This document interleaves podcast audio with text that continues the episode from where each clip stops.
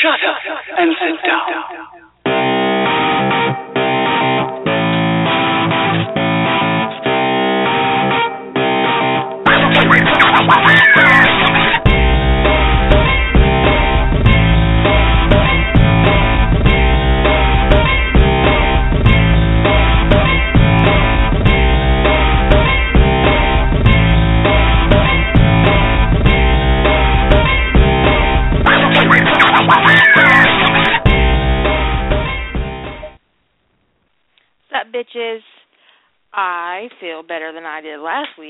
That's saying something, but not a whole lot, because I still don't feel great.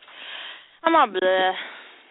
I uh took a big old nap today, so I'm a little hyper, which doesn't really go well for my blah status, but um I'm still quite blah. And uh I took Jack, my little dog, to the vet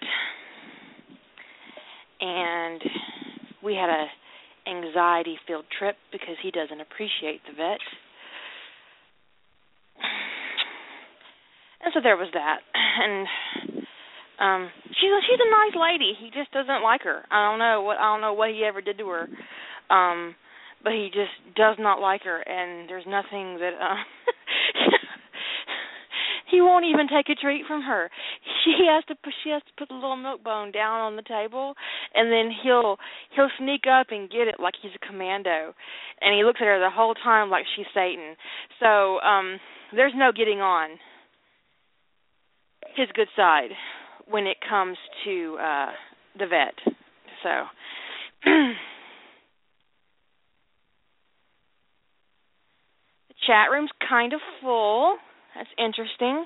I uh this week in Minionville we had Lady Holder publish her book, The uh, Mating Hunt by Lexi Bain. That is Lady Holder, and it is on my front page. I uh I'm extremely proud of her. It's awesome. It's getting great reviews and uh of course it's getting great reviews because it's a great story and um she she worked her ass off on it and it's just great and the cover's beautiful and the story's awesome and it's really sexy and uh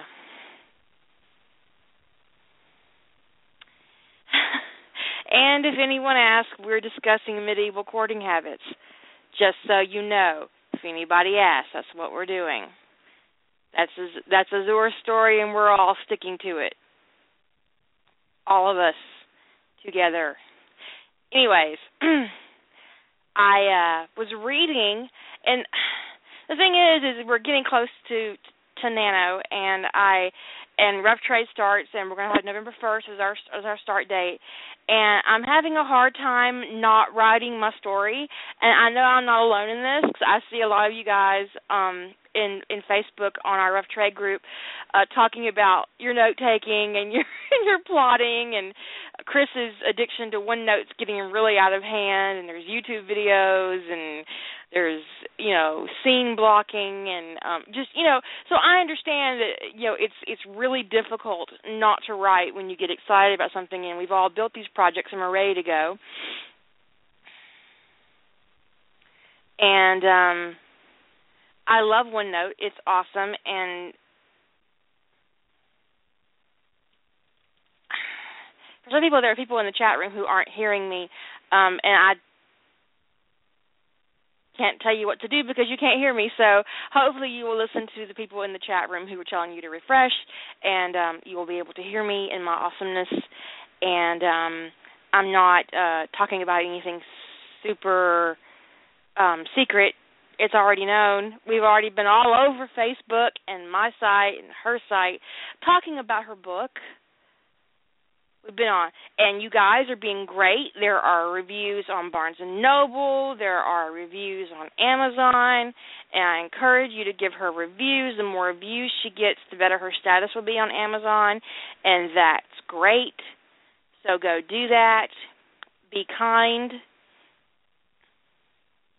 if you don't have anything good to say say nothing that's a good rule of thumb when it comes to um other minions Goodreads too. There, um, there's an entry on Goodreads, so uh and you know I saw something on Goodreads that kind of put me off, and uh it was uh someone who rated it lower merely because it was short. Here's the thing about writing a short story and and telling a, a a story in a confined space that all of us learned in July.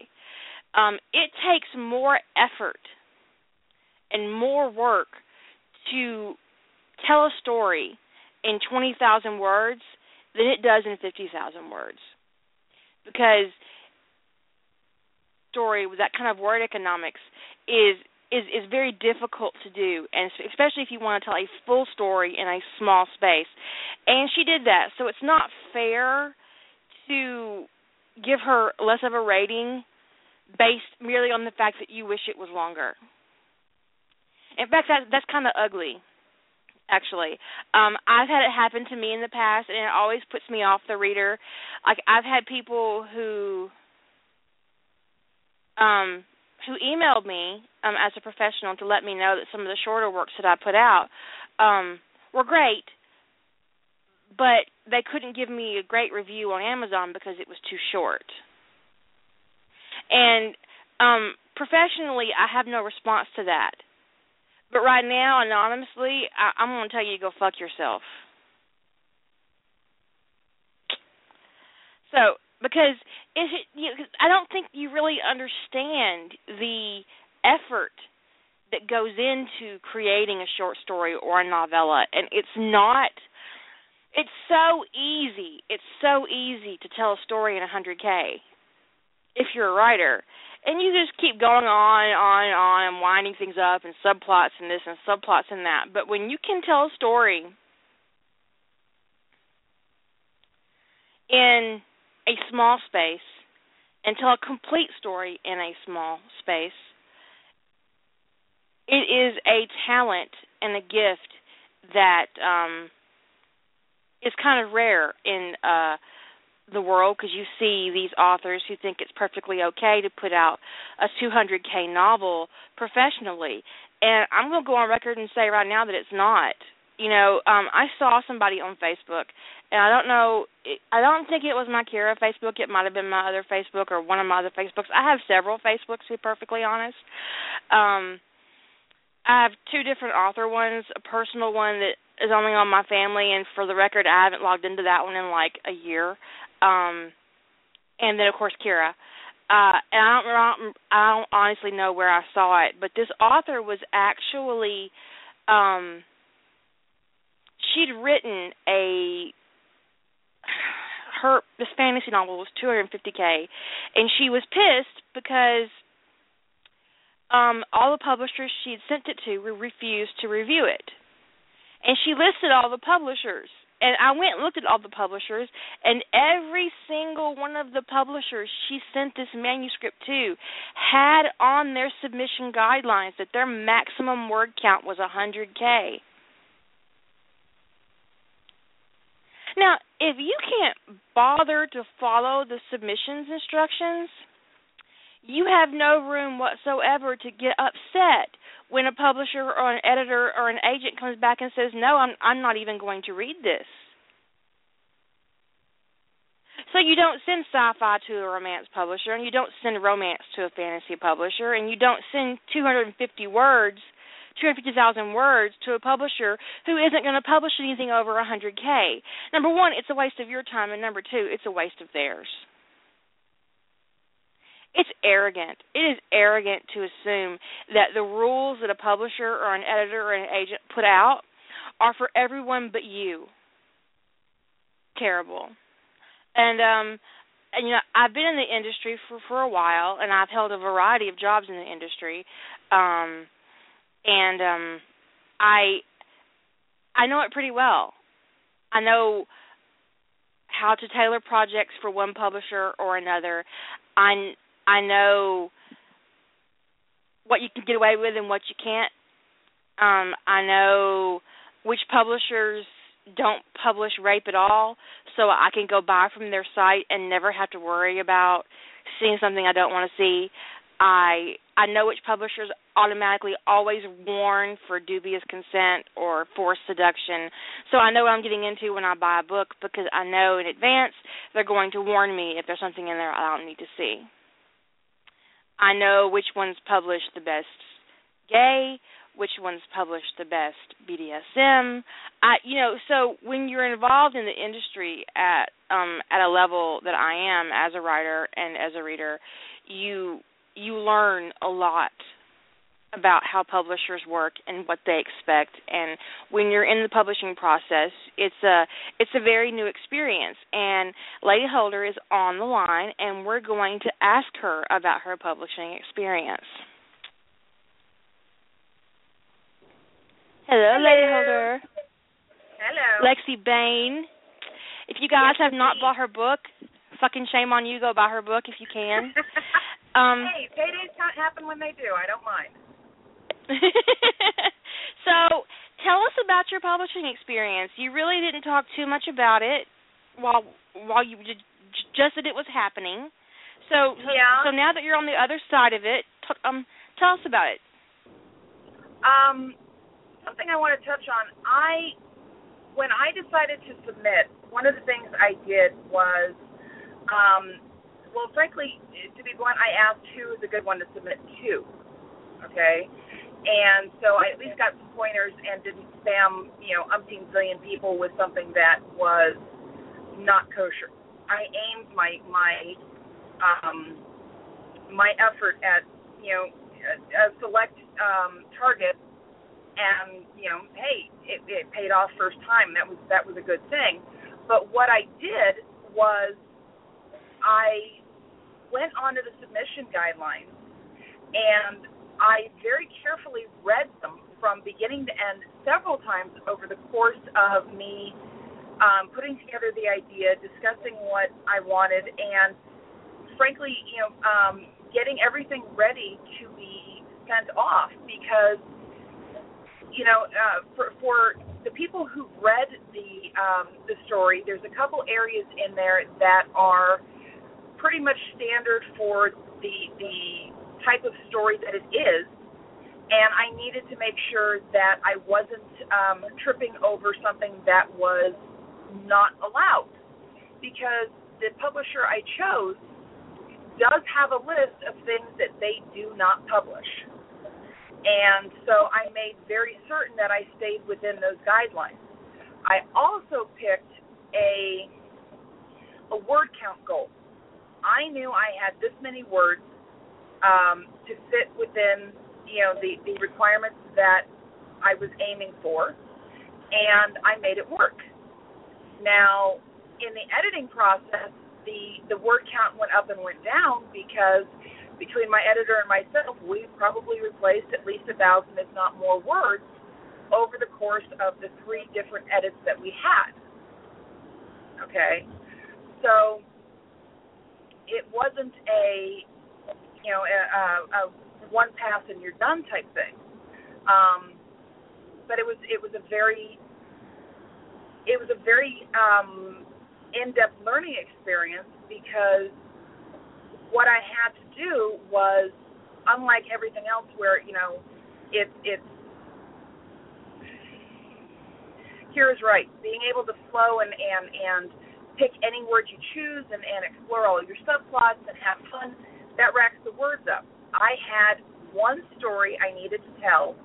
I could touch on a couple of different characters and draw them in because you know telling the story about the three people who are the main characters and only those three people it gets very isolating and very boring so there are other people in the universe but it's not it's not just them but they're the main focus of this whole thing okay? So they had to be I couldn't I couldn't digress. I couldn't go explore all the interesting little you know, side notes I left myself. Now, everybody who's seen the cover sees that it says part 1. And that was deliberate because um, I got lucky and got told that it was good enough that there could probably be, you know, more than one And so all those little side notes I left for myself will eventually get explored. You know, so the the, the characters who you know I added in may eventually have their own comments, their own um their own books. So we'll see. As what was your favorite as, part? Um, of the whole process? Yeah, what's your favorite? You know, what was the part that was like, yay? You know, favorite part. Um, the part that that made me sit and and you know damn near squeal into a pillow because of oh my god it's real was the day I got the contract. because that really truly it made it real. You know. I'm gonna and tell you that my favorite part of publication is when I get my cover. That was the second one. That that was very much a you know, oh my goodness, wow, look at that, it's real. You know, and you but, got lucky. You got lucky on your first cover. My first cover is really pretty. I wouldn't say it's sexy, but um yours is really hot. um, yeah. I I think that part of it is because of what uh if I remember right, I tucked a scene in with um with with what the three characters in question were doing and that's what, you know, she basically, you know, picked to to make the cover. You know, I I'm happy with it um you know, I got you freaking better be because I'm kind of jealous of that cover. I mean, I don't. You can't have it. Mine. I know it's too late. You've already got it published on your book. yes, and it's even printed and, and framed. It's got to be hung. You know. That's so much fun. but yeah, my, my my favorite part of publication is the I'm um, getting the cover. as far as um, the rest of it's just work. yeah, well, the least favorite one is even the contract part attack. is work. Uh, that was a, yeah, that was a lot of rereading and make sure I do this right and and you know, you know, I filling it out and and all. No, the least favorite part of it was the the last day before I hit, you know, or the last hour before I hit submit, combing over the the the manuscript and admittedly, this is all electronic, so there's no actual combing over. But you know, going over each and every um, line of it to make sure that it fit the requirements. Okay. Um, I know authors as well who they've got massively huge books, and most of them are sci-fi authors. So for their universes, it fits. Um, I don't think I could I don't think I'm ever going to get to that particular height of where I have a 250,000 word manuscript and I turn it into my publisher and my publisher goes, "Okay, can it be longer?"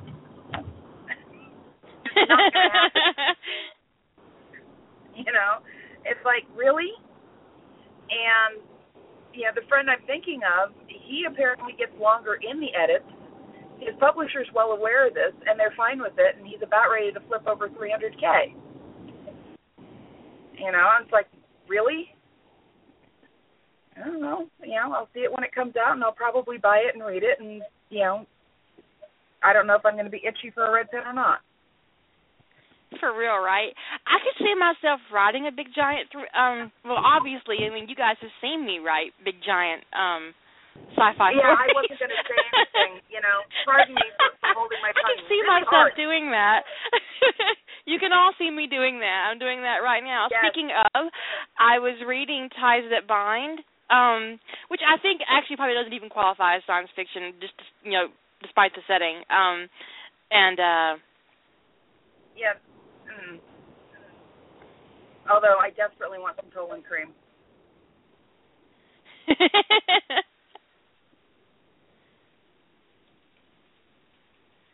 Uh, you, you know, honestly, yes. That that's. I, I think that's one of the best parts of, of ties that bind because I was working on a um a uh I was an idea for um a professional work um that I'm going that I'm thinking about publishing under Kira, and um it it it just it crosses my mind that I can't play as hard as I did in Ties That Bind because of the uh-huh. healing time required for a normal person. And I thought, well, fuck it, I'll make him a werewolf. hey, all good. Just so I could have that healing time that I um that I had um with um ties that bind and um it should be interesting but uh yeah it i don't know you know so i'm perfectly capable of of, of writing big giant works of fiction you guys see it but what Uh-huh. you don't see um from me um is that i one of the reasons why I use fan fiction as a as a hobby is because that um you can be as bloated as you want on fan fiction. No one's going to complain that your story is too long in fandom.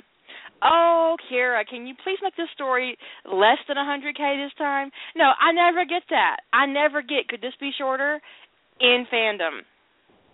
Nope, not a hope. But I get that I used to get that regularly from publishers. Oh, can this be shorter? Because um the first contract I put out I did. Um it was 3 novels and um my maximum word count was 75,000 words.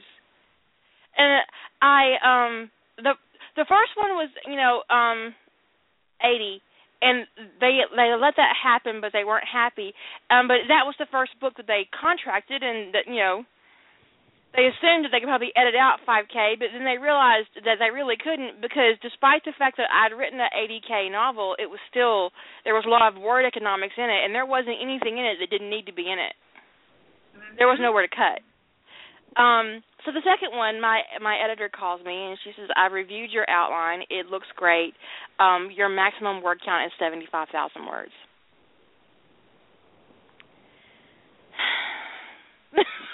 so i called my agent Uh-huh. and i said what what does my contract say about my word count she said Uh-huh. she said your maximum word count is 75,000 words so cut to the chase four months later, I have produced the rough draft, and it is exactly seventy-five thousand words. yep. Exactly seventy-five thousand words. So I send it to my agent, and she calls me, and she didn't even read it. She just opened it and saw the word count and busted out laughing. And she calls me, and she's still giggling on the phone. She said, "Really?" I was like, "You don't know how hard that was. I had to cut 10k out of it." She said, "Well, Yeah. send me that 10k you cut because I want to see where you cut it."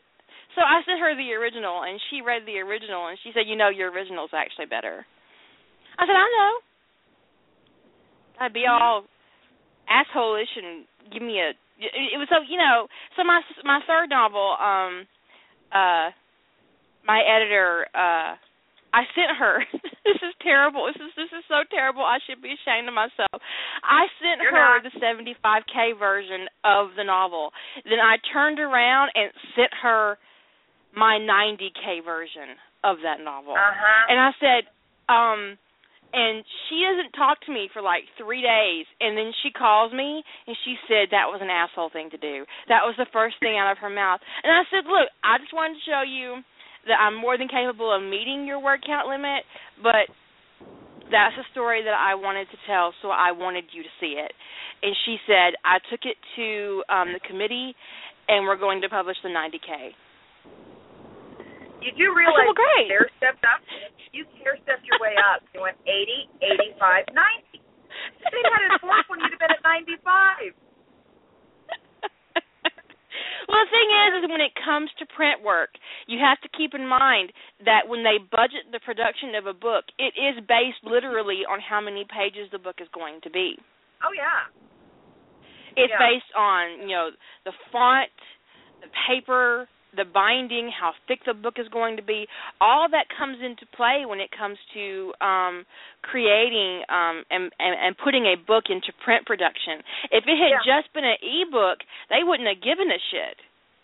And Nope. I think if my second book hadn't done as well um as the first one because I earned my um I earned my uh uh what you call it um advance i earned my advance. advance out in the first quarter on both of my Good. books and so they were like okay and the third one actually sold best out of all of them Yeah. which is interesting Doesn't surprise me. yeah and and it was the longest and um so but you know the thing is is like i was talking about word count earlier is that um it's practicing word economics is very difficult for me to do, but I do do it professionally. So that's why I kind of explode all over fandom. This and really doesn't um surprise me with you exploding all over fandom. It really doesn't. Lady Holder is in her car, right? Yeah, I'm in the You're car. in your car? Sorry, I was off on a really yeah, so she can't actually road. see anything you guys are doing in the um chat room. So I just want to let you guys Not know unless that. somebody is nice Um, enough, you know, at a computer to actually read it out loud so I can see. The the reason I'm in my car, guys, is nothing bad, but my dad has a pacemaker and he just got his his um main battery unit replaced and the surgery had been pushed off uh, for late in the day. And so he's in the hospital being monitored at the moment. By the way, he does say hello to everybody because he does know you people exist. And um, unlike Azur's mom, we don't actually have to hide the fact that we talk about interesting subjects from him because he's much more likely to chime in to see how many heads explode. We're So- look, we're talking about medieval courting rituals. Yes, we are indeed. Yes, we are. That's our fucking story, and we're sticking to it. We're sticking to it. Yes. Yes. But you know, but now the thing is, is that you know, uh, it's like like I told you, like I like I like I confessed many many um radio shows ago that um that in some ways I regret publishing professionally and it's not so much because of the experiences that I've had with the people involved it's just that I think in in in many ways it kind of this is going to this is going to sound terrible and this is an ugly word to use for it but I, but I don't really know what other word fits in my fits the idea is I think that for, um learning to write from market castrated me. Well, I can tell you that the the writing that you did when I first started being beta for your work was a lot more constrained. Okay? Um, because you would not have done the the whole the whole Harry Potter thing that you've still got ongoing. That's what 300k and climbing, mhm right? oh yeah the day you, it's huge Yeah, the day. Yes, you are very economical with your turns of phrase and and such in Lantean Legacy. You're much more florid in in the Harry Potter, and it's not just because it's Harry Potter. It's also because there's a amount, fair amount of time between the two, and you're a lot more relaxed. What I would say about Lantean Legacy is that I thought it was longer than it actually is. It's it sticks out in our memory because that one we went over and over and over, and that's the closest fan fiction one that I can get to the experience of going through an actual proper and and professional edit. Yeah, I mean, yeah, I mean, like. we we worked our asses off on that. Um the thing is is it's only 66k. And for some reason in my head it was like a 100. And I was um when I realized it wasn't longer like yeah, Robin just said, but I thought it was longer than this. Yeah, exactly. I thought it was much longer. It feels even when you're reading it, it feels twice as big as it is. And and Well, um that's an there's- accomplishment there's- of word economics. When when Yes. when you can accomplish that in 66k, so so that it feels like you're reading hundred, then you've done something really well as a writer. And I think it's probably my tightest fan fiction project. It is. It's it's there's some stuff that feels the reading feel of it is frankly is like eating angel food cake. It's light, Mm. it's fluffy, it's fun. Tastes really good, but there's not much you know, um, there's not much substance to it.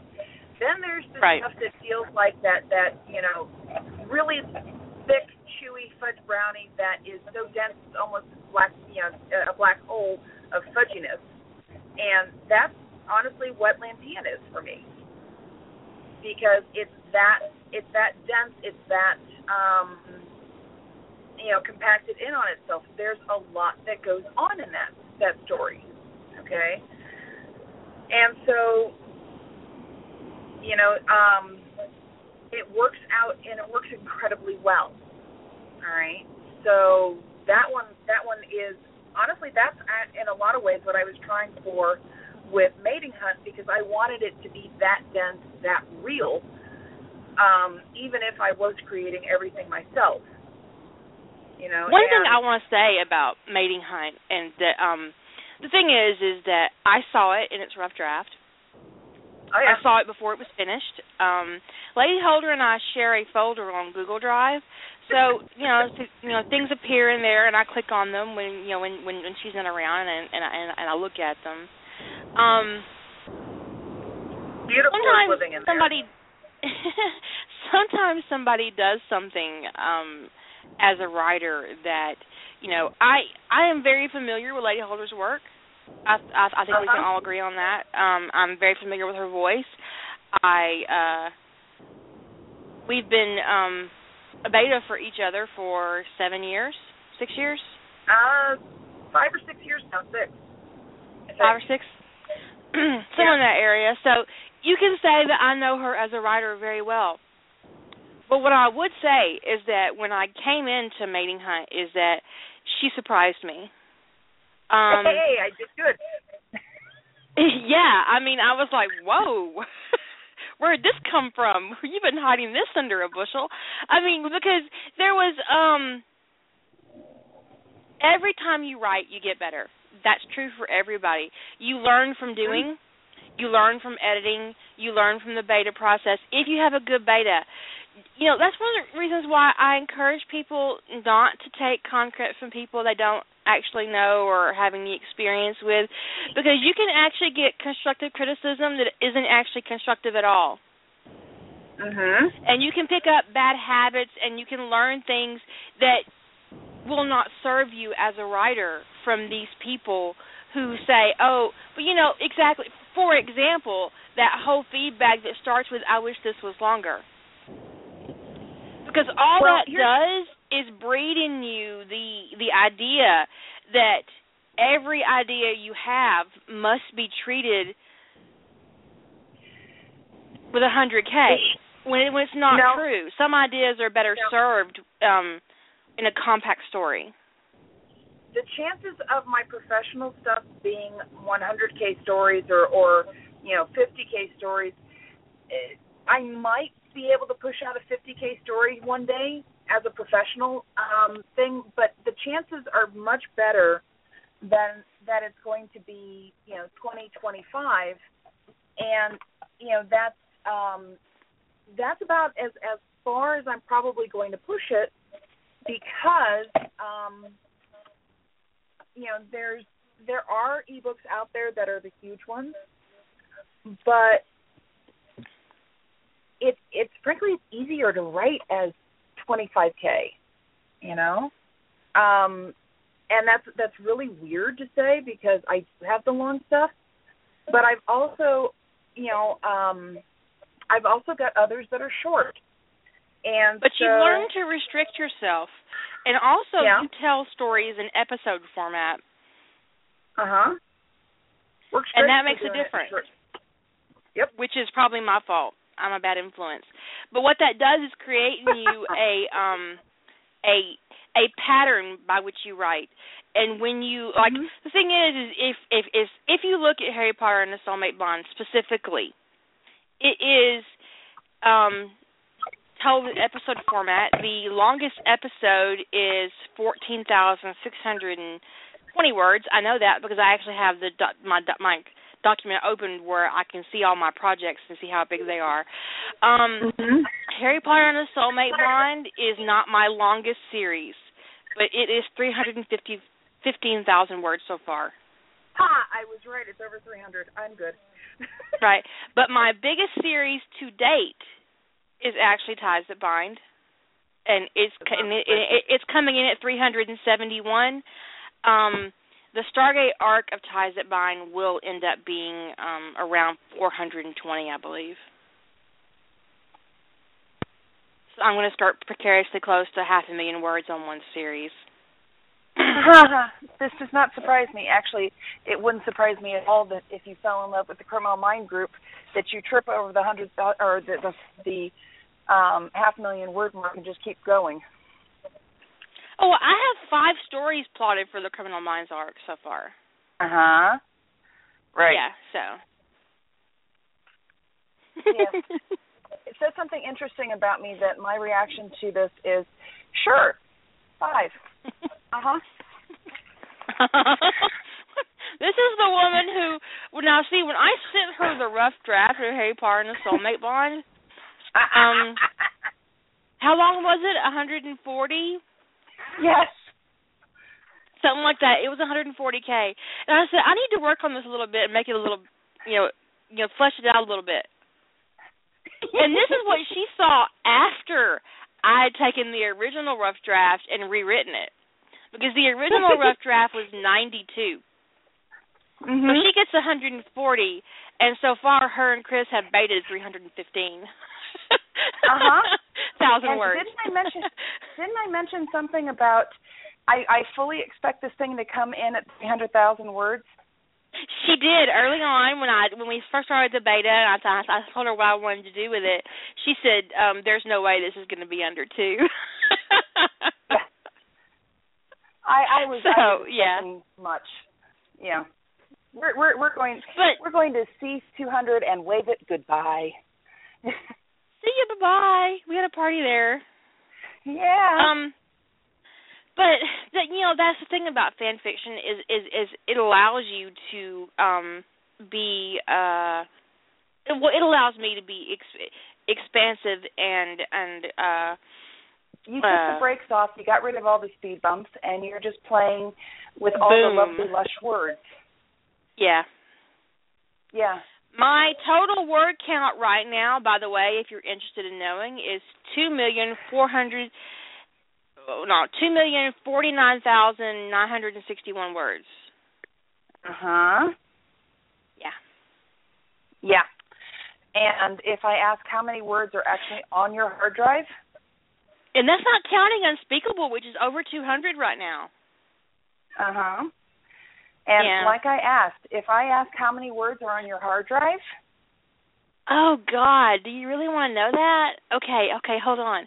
Um okay, if I go into my Harry Potter folder and click on my biggest file of unpublished works, oh yes, let's taunt the Mm. taunt the the you know It's The- yeah, the these are actually things that you will see on Evil Author Day this year. I've decided to do a Harry Potter theme on my Evil Author Day Again? this year.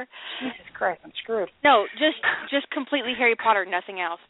Um it's called Oh, Phoenix that's not what I'm putting and um Phoenix is a story about um Harry gets a letter from himself and um Hedwig brings it to him and he recognizes the handwriting and the letter tells him to go to a place in Hogwarts and it turns out to be the room of requirement and this is um the day the, the night that his name comes out of the goblet of fire he gets a letter from himself and he Mhm. goes to the room of requirement um requirement like the letter says and he opens it up and he meets a 76 year old version of himself Oh, and it is an What was the name of it? avatar it is an avatar from the future and um he tells Harry what's going to happen and he lives in a bracelet called Phoenix and Harry puts the bracelet on and this is going to be a title one um but it's a little different kick on it because the Harry from the future never got to claim his title as the Earl of Gryffindor because Harry was cursed with, before he was ever sorted.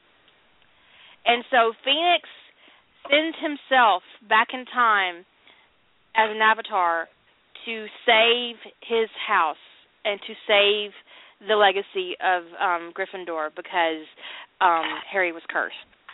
And he me to send sacrificed his life. yeah, I'll send it to you. He sacrificed his life to do this. And so so Harry wears the bracelet and it's called Phoenix and um it is currently 67,000 words. Oh, okay. Let's put this one up. And, and and is it a Harry Draco, Harry Hermione Draco, Harry Neville? Um, it's actually Harry Hermione because you know they're um they're actually my OTP for um Yeah, for not uh yeah I know. yeah, I know. Okay, so the next biggest file that I have in my work in progress for Harry and Hermione is called The Apprentices. And during his second year uh Dumbledore, when he's driven out of Hogwarts, instead of like doing nothing, he takes his ass off to Japan and meets a Parselmouth named Hiro Ito. Okay. And he brings that Parselmouth back with him to Great Britain Oh. to train Harry. Okay. And um this one is 56,000 words so far. Uh-huh. this is like confession hour. I'm confessing all my fan fiction sins. And and and It you realize there's these marks going in my brain going want it want it. It just easiest thing just forward me your hard drive. I'll I'll I'll be a happy camper. I might not write shit next month, but I'll be happy. And um this is a story about Harry who decides he's not going to take it anymore. Good and he's him. not going to about be ashamed of what he is and he's not going to let Fudge tell lies about him and he doesn't let anybody dismiss what happened in the Chamber of Secrets. He makes the ministry view his memory of it. He makes Mhm. Dumbledore step up and um it changes everything. And so Good. yeah. And that's called The Apprentices and it's currently 56,000 words. Mhm. Um, the next biggest one is called Witch's Heartbreak. oh, I think that that um. Lady Holder is is seeing parts of this one. It is currently Yes. fifty-seven thousand words. I think that's more than um, the last time I saw it. And that one that one's a ripper. Yeah, this is the one where Harry and Hermione um they're in their their six their six year. Um I believe so. Sirius is not dead. Uh and Harry and Hermione are in the Great Hall and um Cho Chang Mhm. cursed Loses her ever cursed Hermione. mind. she curses Hermione with um a curse that was the original curse that created the first Dementor. Mhm. It is called Witch's Heartbreak because it violates a witch's soul. And it created the first Dementor, which is in this verse all the Dementors are female. Oh, there's the that's that's yeah. And the um anyways, uh and they were all created with this spell which has been outlawed. And so the only way Harry can save her is to bind his soul to hers. So he does. He takes her to um the bank um contrary to Dumbledore's wishes, contrary to what anybody wants but Hermione.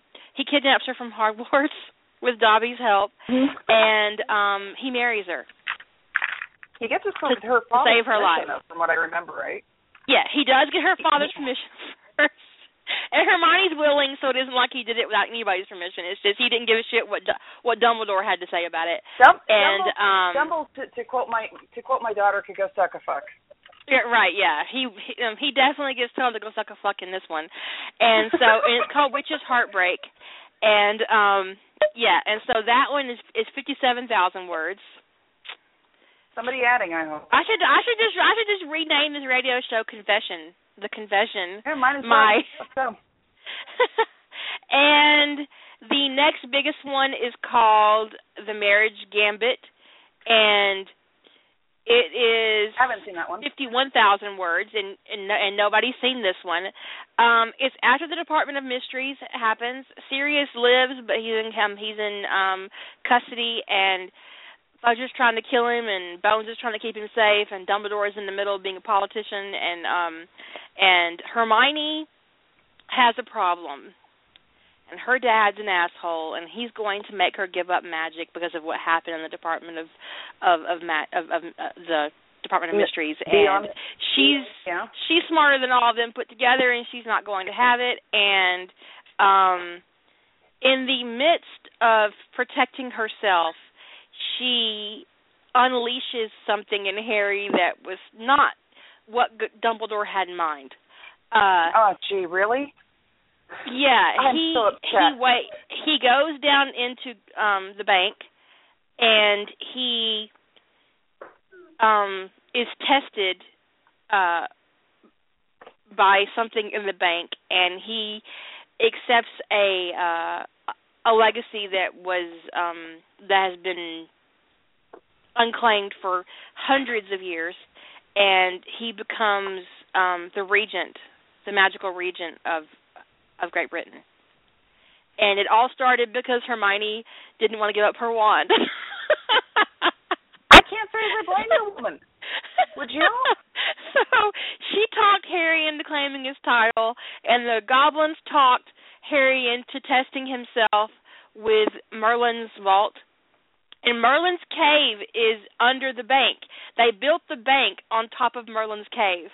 And in Merlin's cave is, is the legacy of Arthur Pendragon, who was also a wizard. And that legacy accepts Harry and and Harry becomes the regent of um mm-hmm. of magical Britain and he puts his foot down. That's going to go over well. The again, and I um the, the I give a fuck and it- broken like hell. It doesn't really help that in the midst of all this he's receiving knowledge and information and, and magic from not only Arthur Pendragon but Godric Gryffindor as well. And they're both assholes. No, really? I'm, I mean, I'm sorry. They're but, both Um, pure to the to the bone Arthur Pen- assholes. And Yeah, yes, he Pendragon does have was no- yeah, he he was no sweetness in Leica. You know, It just was not even happen. though no matter where the fiction. So anyways, that that's what happens in the marriage gambit is that Hermione um goes looking for um uh a he- a hero and turns her best friend into a king by accident. oops. Yeah, oops. Yeah. But she's not mad. Cuz she gets to be a Hey. princess. but you know, Whatever so works. it's um it's just like this um it's what you know from from Harry's point of view it's like oh wow. But from Dumbledore's point of view it's like a series of mis of of misfortunate accidents. Yeah. but um but it's you know it's just it's um so there's that. And that is 51,000 words. And Somebody be finally um, my favorite is an adult Harry Potter um and and Hermione. They both work for the Department of Mysteries. Um Harry and Ryan Granger. Ryan Granger is is is, is Hermione's dad and Harry and Ryan are bros. They have a serious bromance going on. They um they golf together, they drink together, they went to the World Cup together. They, you know, just, you know, they're tight. And her mother lies and tells everybody basically that Hermione and Harry are dating when it's not true. And Okay. Hermione's mortified and but Harry's totally down with it because he's a he's a motherfucking hero and he actually deserved the girl and um he doesn't care what Ron has to say about it. And so it's called family politics and um hannah granger that's hermione's mom ends up uh they Mhm. have a cruise booked and she told her sister in law who's a snot that harry will be coming on this cruise with the rest of the family because him and hermione are practically engaged. So harry Oh, is all in. He is all in for this. And so um and you know, so her father is helping Ron, you know, Harry with with the plan to seduce Uh-huh. Hermione, and her mom's looking at wedding magazines, and and and Hermione doesn't even know what to do with herself at this point because, um, Her family's gone off the fucking rocker. What in the hell just happened? right, and and Harry is enabling them. You know, he's enabling them. So so they end up on this cruise, and um, and uh Hermione's definitely not in charge, and so that's what that is, And and that for currently thirty-one thousand words. For the record, um, I don't have anything new showing up in that shared drive. but this one is just 31 and I'm not sure what I'm going to do with it. Um Harry is kind of jaded. He's kind of like the Harry that we that um that I wrote in um uh the, Magical Promise. He's an unspeakable. Mhm. Hermione is his partner. Um he calls he he kind of refers to himself in his job as a professional liar.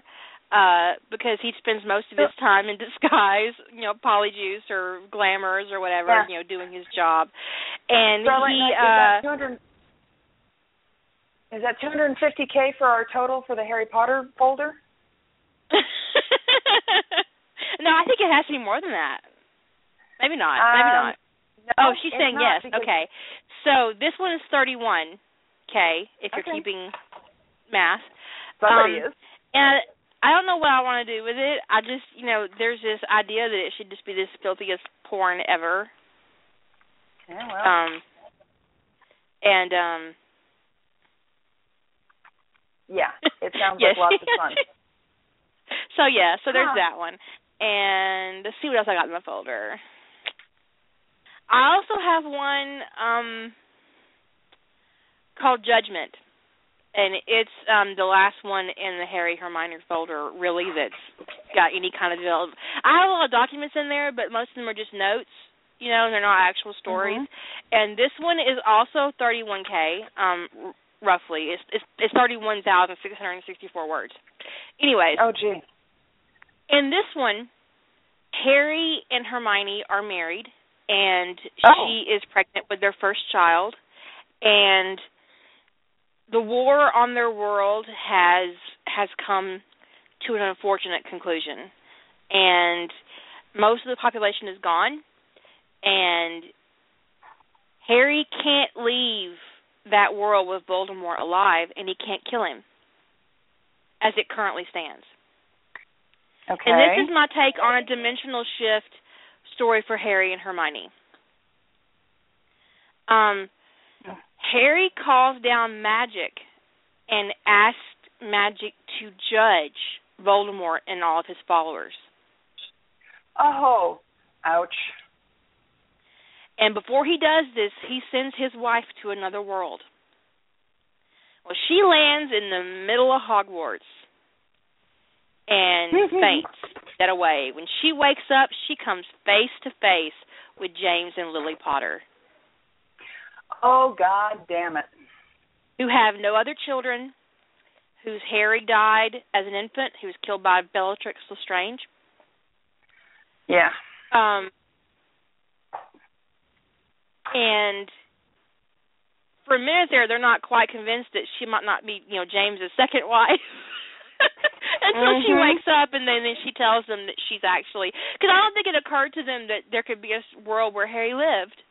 And so now they've come face to face with their with their son's wife, and she's pregnant, and um they're keeping it they're going to keep it a secret and they're you know the pregnancy anyway and um because this is you know an heir for James when he's not he would never have one because he was Mhm. cursed um to be infertile during the war uh so he um so Harry um it takes him 6 months to find her because she was wrong um and she thought that their marriage bond would pull him to the right world but it didn't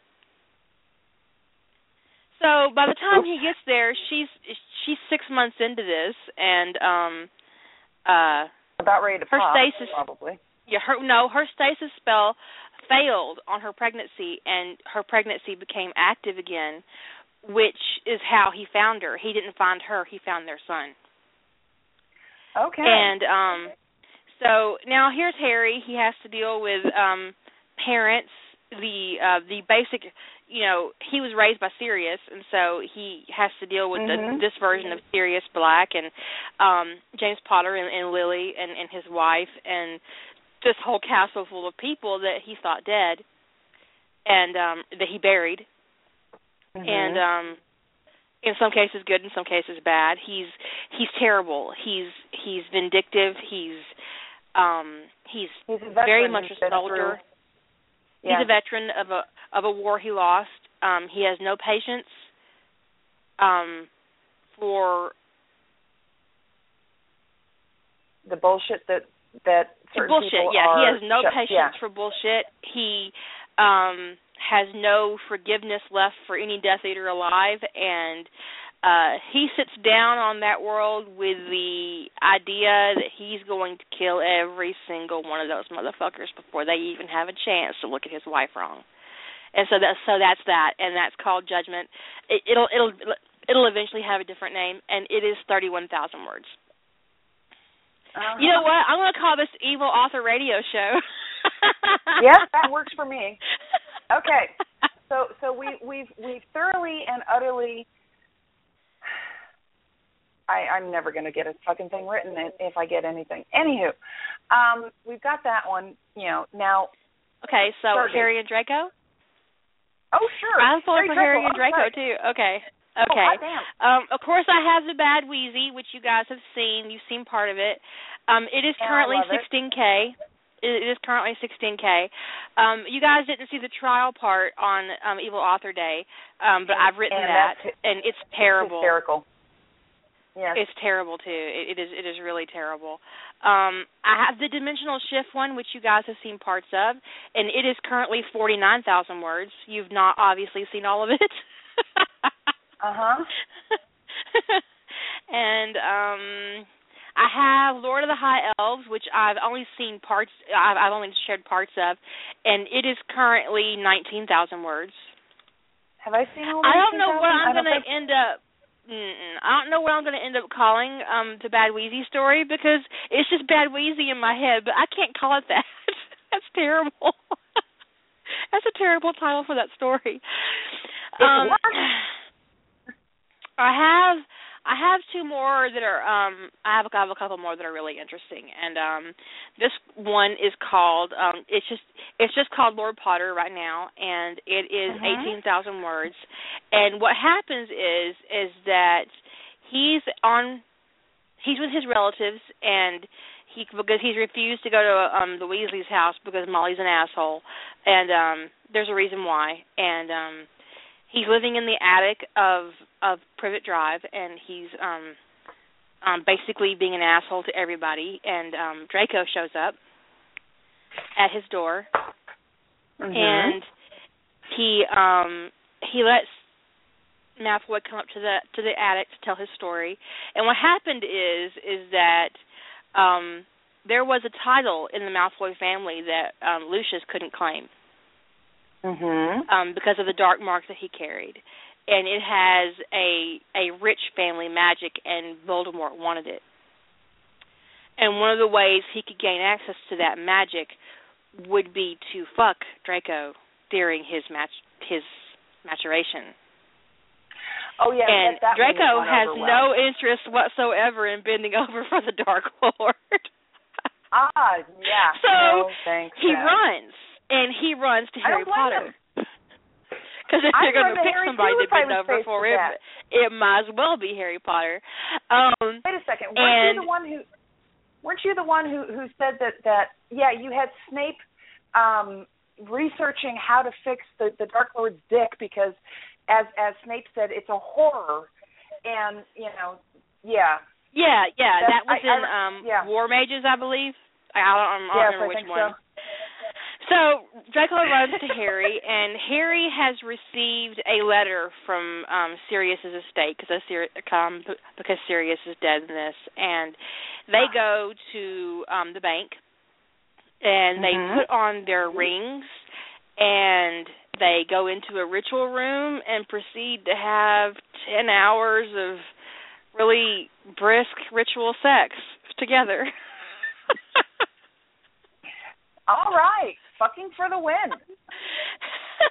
and Dumbledore is furious, not only because Harry's outside of his control and he's claimed his title, which he shouldn't be able to do, but he's fucking a Death Eater's son in a ritual in a ritual room in the bank. Yeah, who cares? And the goblins that's- and the goblins are thrilled because they're throwing off all this magic and their wards are are just glowing with with excitement and magic. And um Dumbledore's furious. He's just he's Hey, absolutely furious. Is isn't Gringotts in you know white marble? The outside of the building. Yeah. What I So fucking it said, was- Azor, brisk ritual sex. That's what I said. Yes, but I, I was thinking, you know, their wards glowing, and and instead both of just being brisk and copious. Yes, you know, instead of just being, you know, a nice white building, have, you know, it starts off this nice subtle glow, and then it looks like you know, the sun hitting white marble marble in daylight, and then it's like somebody lit the inside with a flash bomb, and it just it keeps Boom. going. and everybody's going, "The fuck is going on at Gringotts?" And the all and the Bill is amused, but I have to tell you why that Harry's not at the burrow. He's not at the burrow because Molly caught him in bed with George and Fred. Woo! I'm sorry.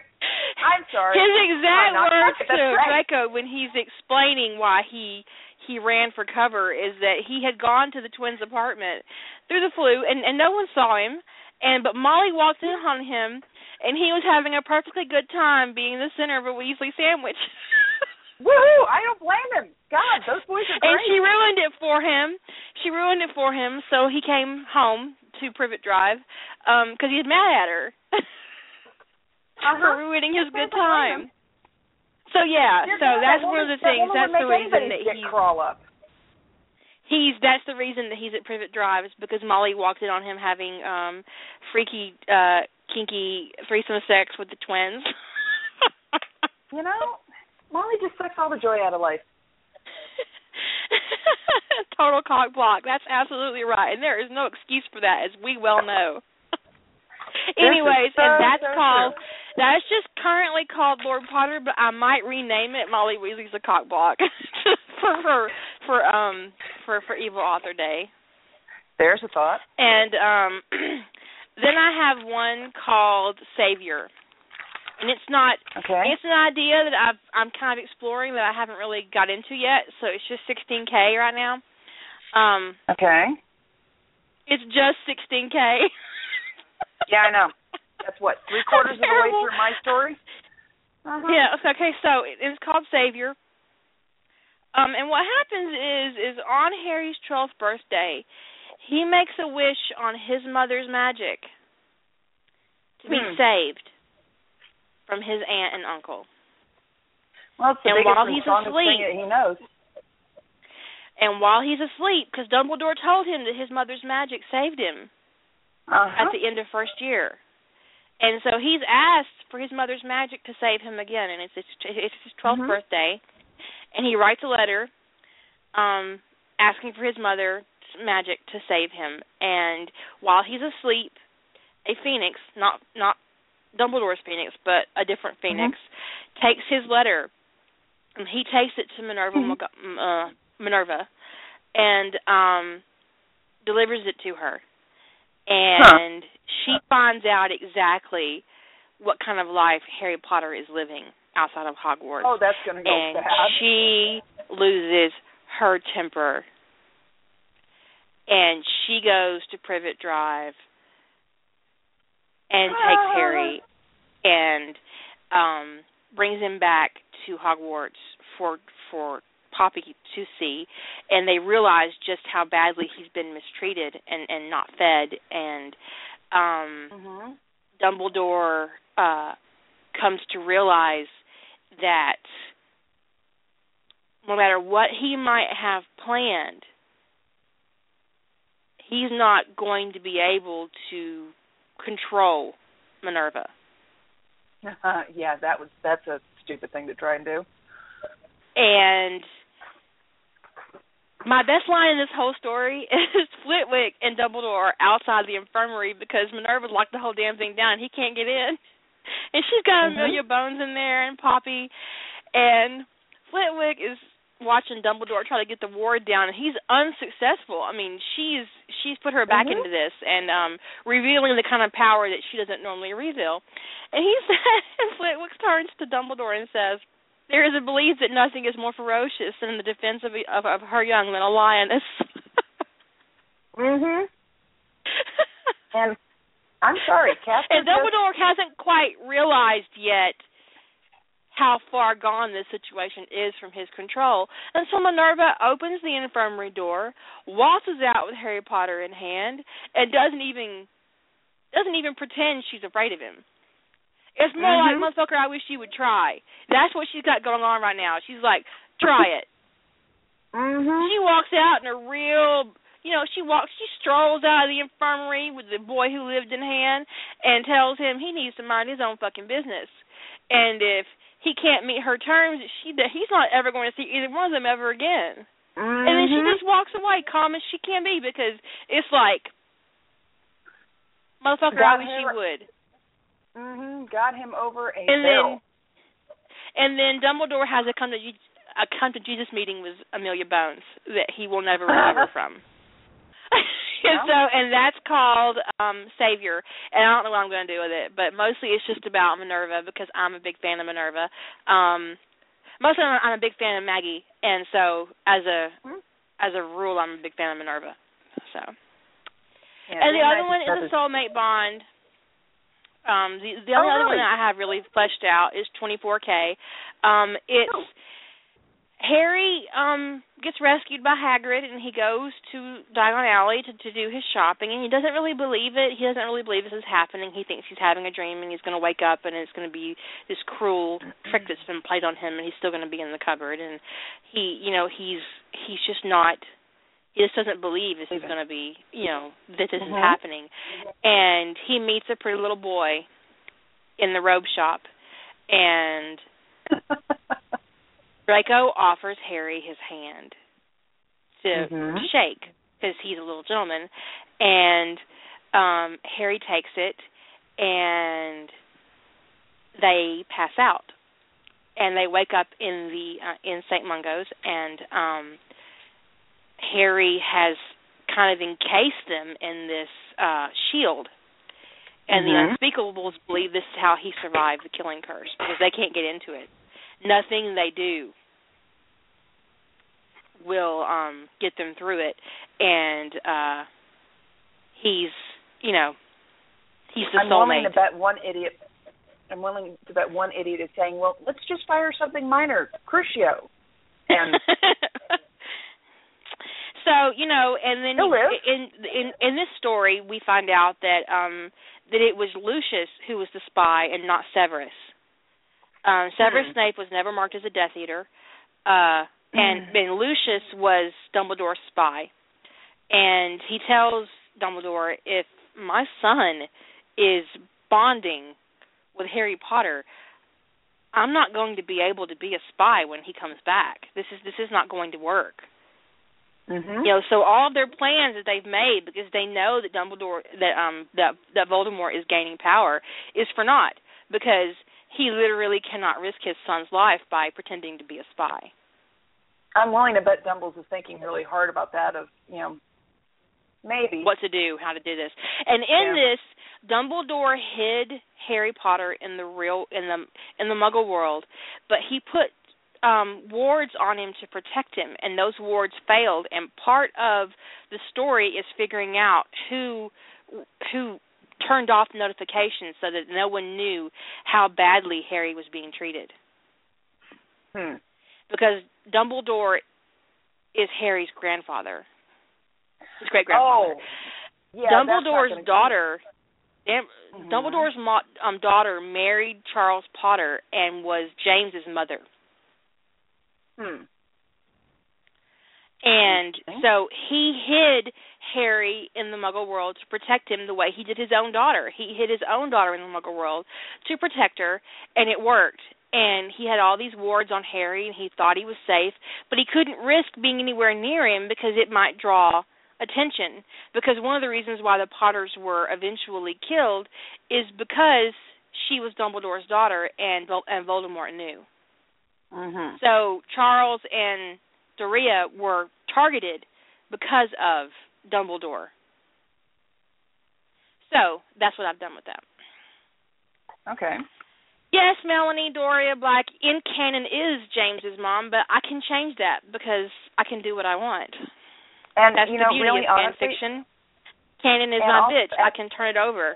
I can roll it over on something and spank its ass. well, I was just thinking. You so know, that's my idea for have- that one. Well, yeah, but I was just thinking for for Melanie with Dorea Black. The thing is, is at uh, Dorea Black's level of society, most of them are cousins of one stripe or another.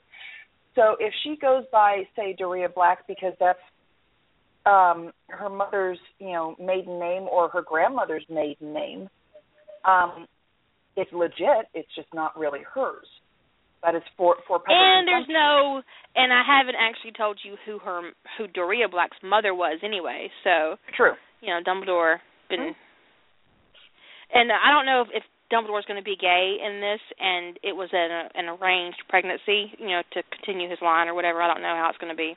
sounds appropriate Um but um yeah, I mean, he's a very powerful wizard, so why wouldn't she want to have a child with a very very powerful wizard? You know? Mhm ambition and all that, you know, so why not? But Yep. um at any rate, that's the idea for that one that Harry's actually um Dumbledore's grand great grandson and um uh that they did all these things to protect him and everybody was kind of involved in this and um well, when Dumbledore fathered this child, he wasn't a creepy old man. This is you know, he would have he would have fathered this child when he was in his late 30s.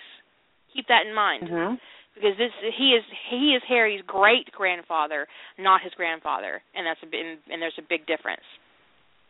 true. But regardless, um in this AU, um Harry is his great grandson and um they did all this to protect Harry. And it proved for naught. And and now they have to deal with the consequences of of him growing up so so terribly. And um he's um extremely protective of Draco who's basically the only thing he's ever had that's his so Draco is like his first present to himself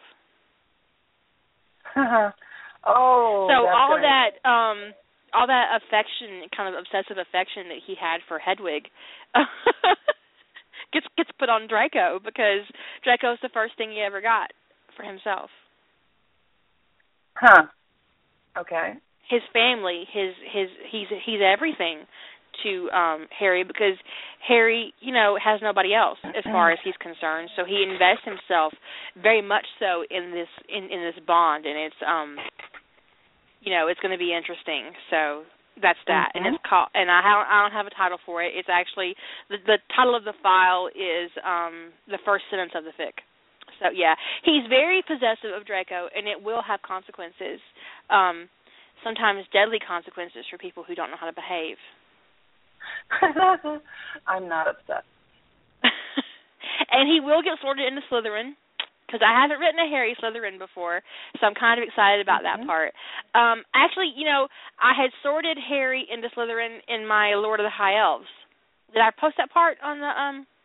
Yes. Evil Author uh, well, I know I saw Okay. it, but So this is my second Harry Slytherin, but really it's going to be from the first. He's going to be there from the first to get sorted and um, you know, um, go into Slytherin, and um, it's going to be known already that he's a Parselmouth um, going into it, and uh, uh, he's going to have a lot of conflict outside of his house, but not so much in his house because um, he is the soulmate of Draco Malfoy, who's just as vicious as he knows how to be. Mhm. So they're going to be rolling up into Hogwarts, couple little snakes. oh yes, that will go over e- uh, interestingly. it's going to be very interesting. So that's that, and um I have another one that I don't have much on. I've been playing with it. It's, I mean, it's literally nothing. It's like three thousand words, and the idea is that during the second task, when the Goblet of Fire chose Harry's hostage, it chose Mhm. Draco Malfoy as the thing Harry would miss most. Mhm. So his crush on Draco gets revealed to the entire school and basically the entire magical world in a very terrible, um, revolting fashion, and he has to deal with this. And you know, everybody, you know, Ron thinks it's just because Harry would miss arguing with him, and everybody, you know, makes these assumptions about what it is. And Draco's the only one who totally gets it because he takes, you know, he corners Harry into a, a closet a week after the Mhm. tournament, and- or the week uh, a week after the uh task and kisses him because he totally got it. Yep. yeah, he gets outed like, whoa, you're absolutely right. That's exactly how he gets outed. So, um, Draco convinces Harry not to try to win the third task. So when Hmm. Cedric and Harry get to the center of the maze, um, Cedric refuses to take the turn the um the trophy because he thinks Harry deserves it, and Harry has already Mhm. promised Draco that he would not. And so what they do is they levitate it and take it back to the front of the um, maze, Mhm. and um uh they find out that it's a port key, and uh Dumbledore goes to the to the cemetery, and that's the last thing Peter Pettigrew saw coming. Oh yes. he said he, he set a trap for a 14 year old and got Dumbledore instead. So that didn't quite work You out. know- And um That that would definitely put a crimp on the whole. Oh fuck me running. Right, like that's not what I expected to happen. so Yeah. it gets a little, you know, and then um Sirius of course is declared innocent and he takes custody of Harry. And um that's basically the prologue for the story and then it it starts at the beginning of 5th year and after all the first years are sorted, um the hat makes Harry sit on the stool and it resorts him mhm. because he has been betrayed by Gryffindor as far as the hat is concerned, and he's going to put Harry Potter where he wanted to put him to begin with, instead of putting him where Harry wanted to go. So he puts Harry Mhm. in Slytherin, Yep. and um, so there's that, and uh that's just currently called resorting. I don't know what I'm going to do with it.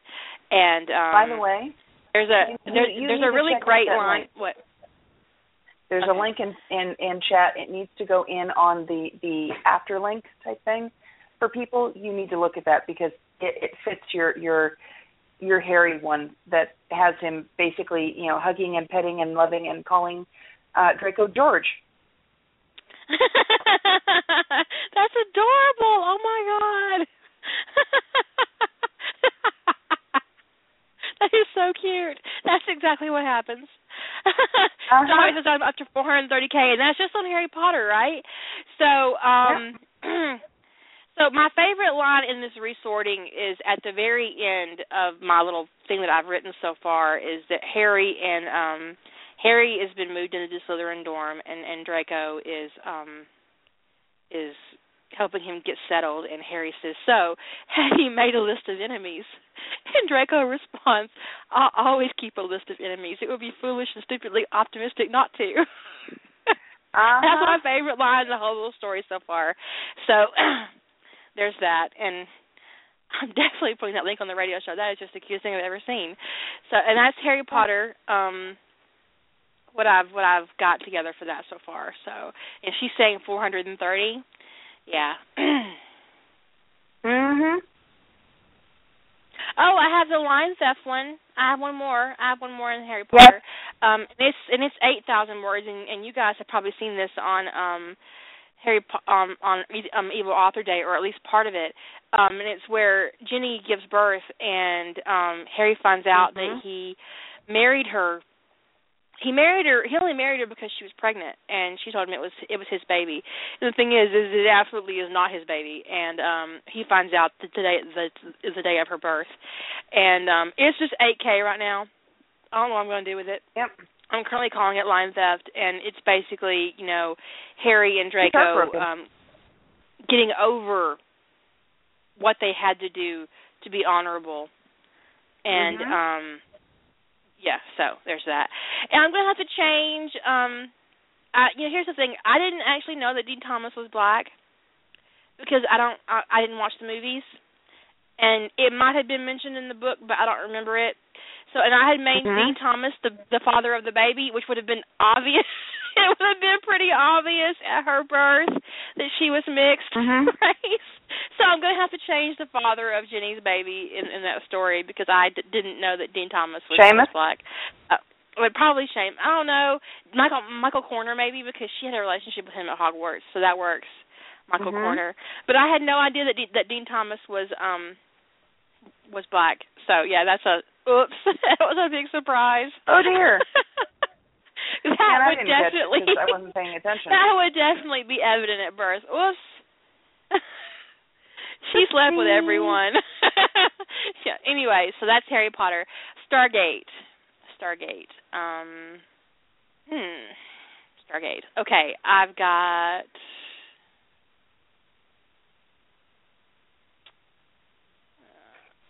I've got if your heart's not in it, and that's the one where John is a sentinel and he's in the FBI, and and Rodney is a profiler and a guide.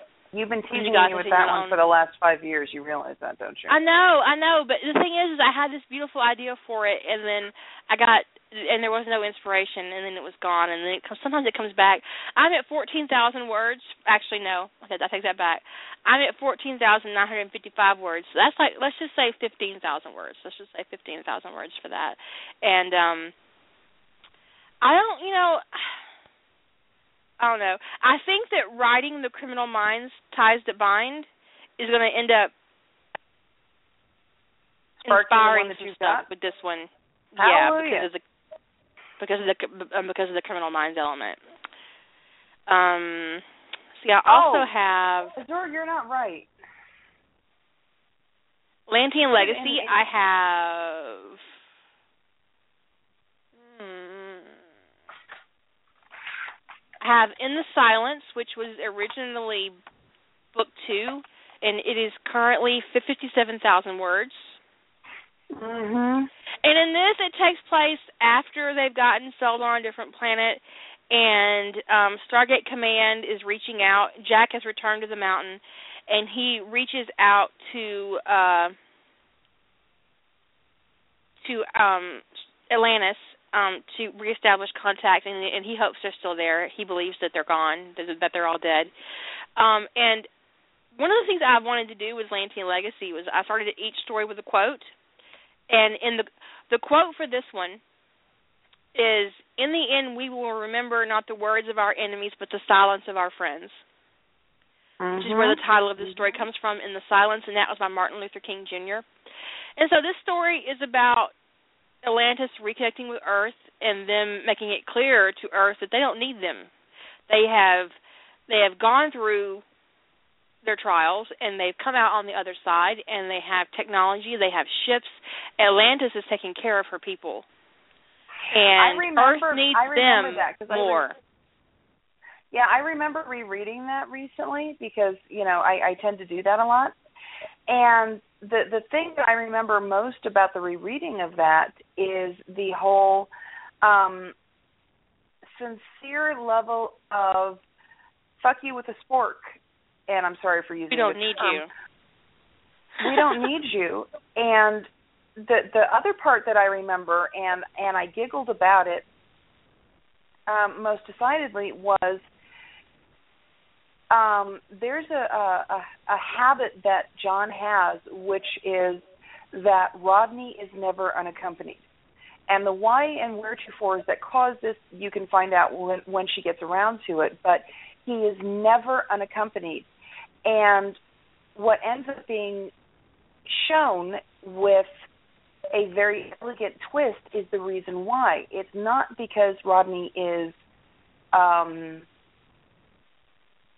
at a disadvantage, it's because he's a lot more pragmatic. He'll kill you. Flat out, straight up. Yeah. The guards aren't there to protect him. They're they're there to protect everybody else. Because Rodney And- came out the other side of the Lantean legacy um with gifts. I don't want to say his moral compass is corrupt, but you but you remember in Lantean legacy in the um in the enemy within um that Rodney killed.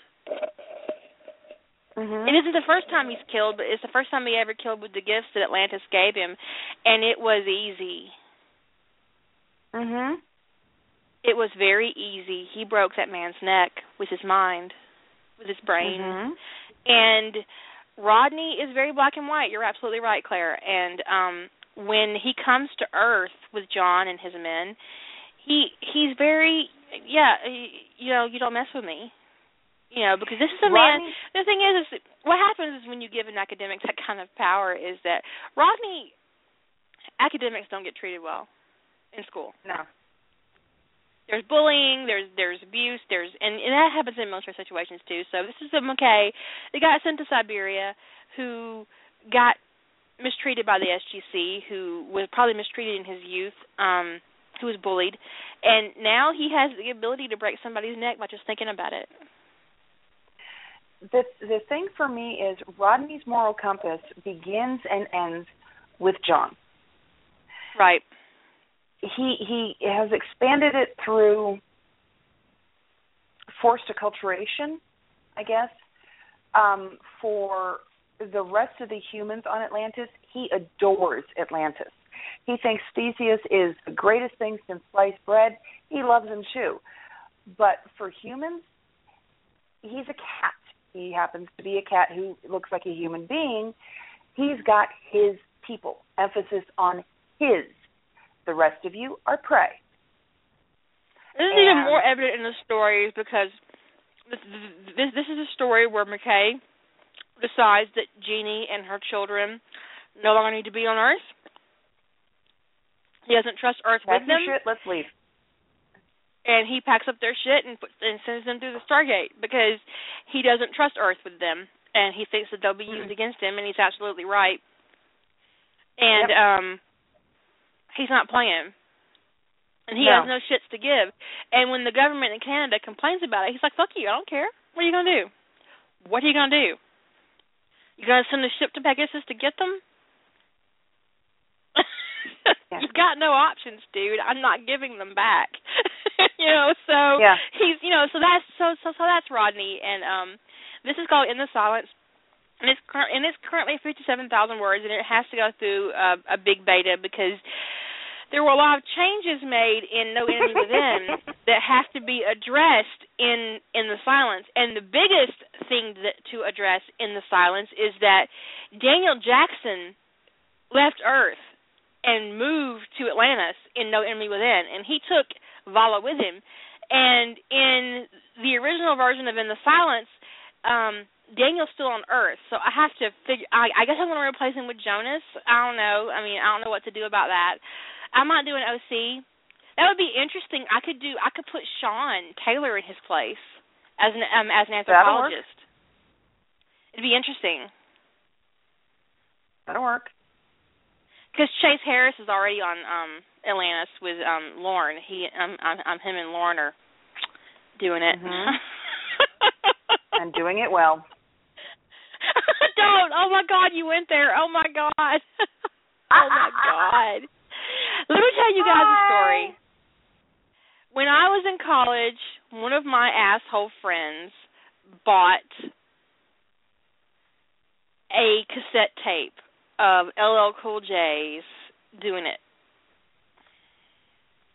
And I drove a Ford Taurus, and it had a cassette player because that's because that's how old I am. And fuck you, if you're doing the math right now, fuck you. Um, and um, I know how old you are. she she put it in my uh cassette player and it got stuck. And it wasn't a full tape, by the way. It was just a single. They used to put single songs out on cassette tapes. It for 6 months all I had to listen to in my car was doing it.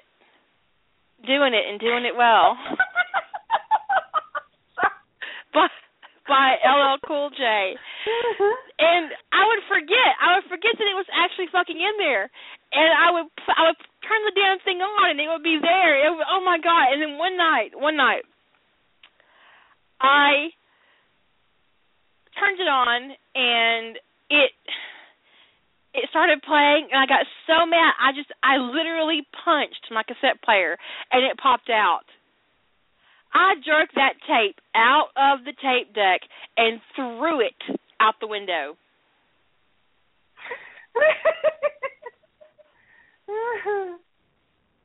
And I don't regret my littering at all. I would have paid a fine if I'd have got caught. I don't care. Fuck that. Doing it. and doing it well. Oh my god. Fucking hate that I song. win. oh my I win god. for earworms. Oh, it was terrible. Anyways, terrible. Uh huh. I actually put duct tape over the cassette part of my radio so none of my terrible friends could put anything in there because I was afraid something else would get stuck. Uh huh. It was terrible. Terrible. Yeah. Okay. So, next item on the list of of stories. Um, okay, so Lantean Legacy is currently fifty-seven thousand words, as, as as we've already discussed. Um, then I have the, the Devil You Know, which is, I guess it's coming, end up being story three or story four. This, yeah, this, this, this is still Stargate. Mhm. This is Lantean Legacy, and it is currently just eleven thousand words. And um, this is about this is a story about how John deals with his family um on Earth and on Atlantis, and um, um, his father's relationship with with with, with Elizabeth Weir, and um, and and how that's going to go. And so that's currently Mhm. 11k. Um, I'm not touching that link that Deserve just put up. no, I I'm kind of on the fence Yeah, about pass. it myself. Moving on. Yeah. Mm.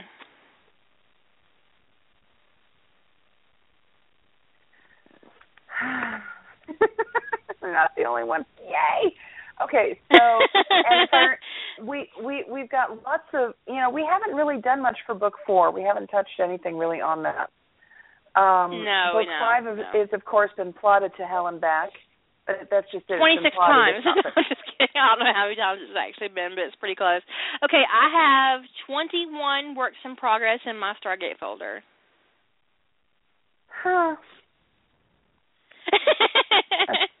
some of them you have seen, some of them you have not. Um if we Mhm. go okay, I have my Dr. Sheppard AU where John was in the Navy and he left the Navy and married McKay and they get recruited by Stargate to um to um um to go to Atlantis and it's currently Right, six and I right, and I six fell in love thousand that one and was kind of hoping for more because you know, Whoever. hey, I'm a Navy girl. I might as well enjoy. Oh my know, god, getting- she actually found the video for doing it. yes, this is why I just don't click the link. You know. Um and, and yeah, it, and, and, and it's currently untitled. Um, I have one called Fallout, which amuses me to no end. It's pure porn. Um, it's currently just um, 1,900 words.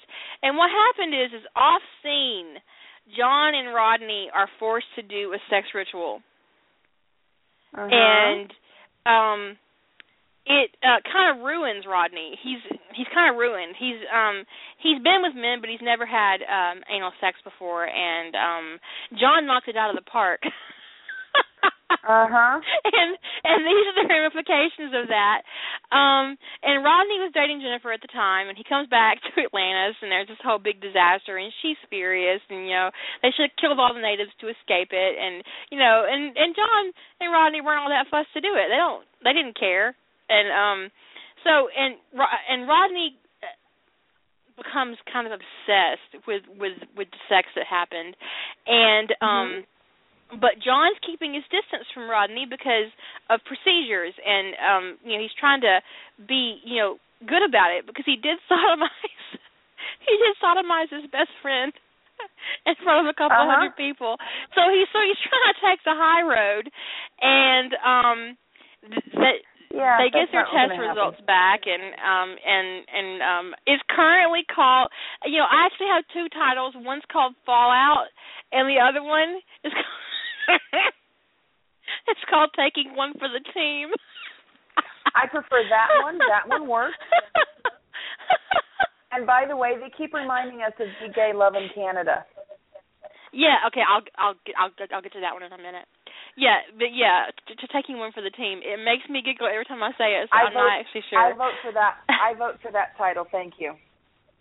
So, and you know, basically, um, at the end of it, you know, Rodney is just gonna be like, you know, my ass is awesome. I don't know why you don't want to fuck me again. John's like, well, take off all your clothes.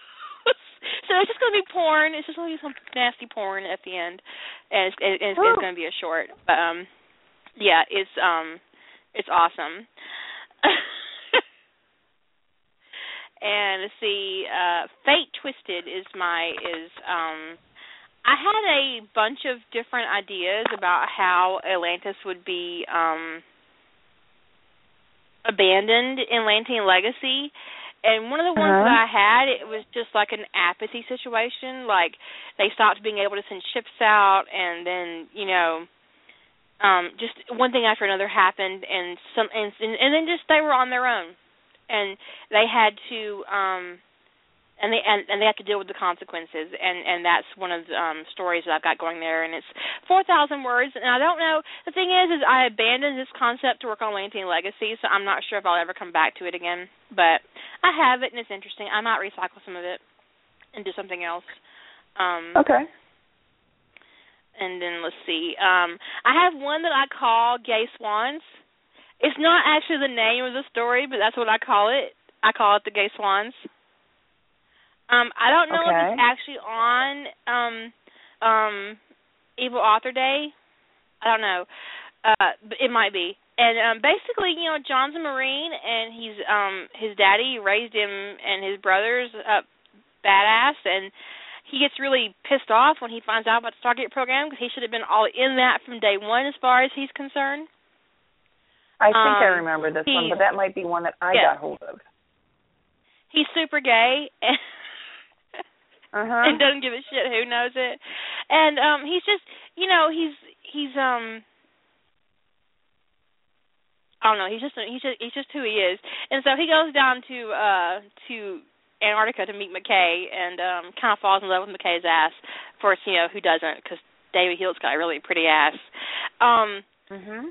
and uh that that's what that is. And, and, and it's just currently 5000 words too. And i what happened was is i started a whole bunch of different stories about how atlantis would happen and this is just one of them. And um um cause i, cause I really wanted to write john as a marine and that's how i ended up writing john as a marine in ties that bind. Now i have a story called i shall believe and it is a sentinel uh, fusion with atlantis. And i actually have two versions of this story one Oh, version yeah. is John and one version is John and Rodney, and the other version is Jim and Blair, and it's basically the same principle.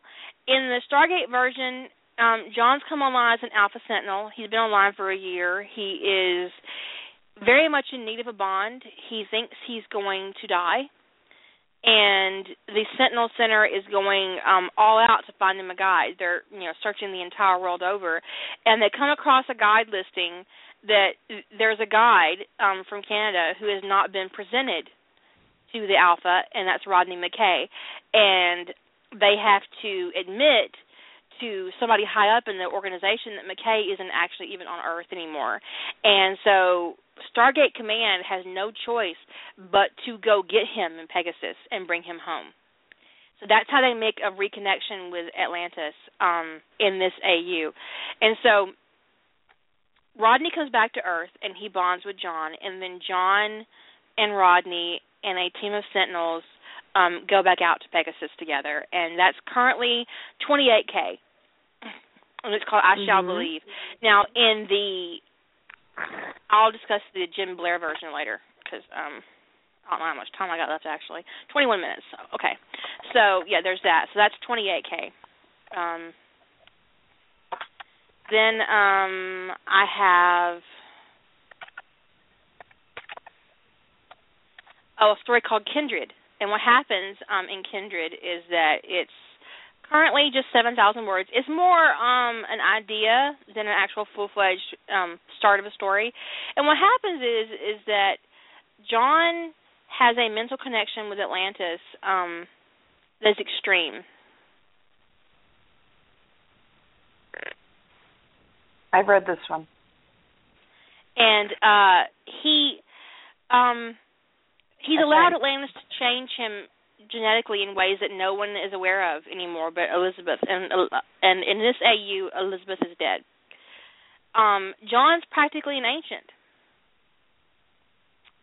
Sam is leading um Atlantis and she's not evil but Yeah. she's she's jaded and she's she's anti Less than stellar. ancient she's anti ori she's um she's lost a lot and it's it's turned her in a way that's um really unfortunate. But I wouldn't say she's evil. I just think that she's got so much grief going on that she's kind of bl- blind, and she's just going through the motions. And Rodney gets shot in the head off world. And so when the story starts, John is um so grief stricken that he can't even speak and he he basically just walks away from the infirmary because he's been given the decision of of ending Rodney's life support. And Atlantis offers John the opportunity to save Rodney but she'll have to complete his change and he'll stop being human and he'll become an ancient one and he'll he'll become ancient. And the idea behind this is that um that Atlantis is um she's sentient, but she's not like Theseus in, in Atlantean Legacy. Um she she's kind of manipulative and she sees this as her way of of keeping John forever. Mhm. She's going to give John what he wants so she can keep him. And so she can get what she wants. Right. And so she helps John charge ZPMs and she saves Rodney and she makes Rodney an ancient. Mm-hmm. Because why the hell not? Because she's got one, she might as well have two. And hey, go for the, the full problem set. the problem becomes is that they come to realize that Atlantis is deeply connected to the ascended. And the ascended uh-huh. kowtow to Atlantis. And when she tells them she wants Sam Carter off her, they go to Earth and wake Jack O'Neill up out of the bed and bring him to the conference room in his pajamas to let them know that Atlantis wants Sam Carter out of Pegasus. And what Atlantis wants, Atlantis gets because Atlantis is basically their mother. Uh-huh. Every ancient that exists, Atlantis made.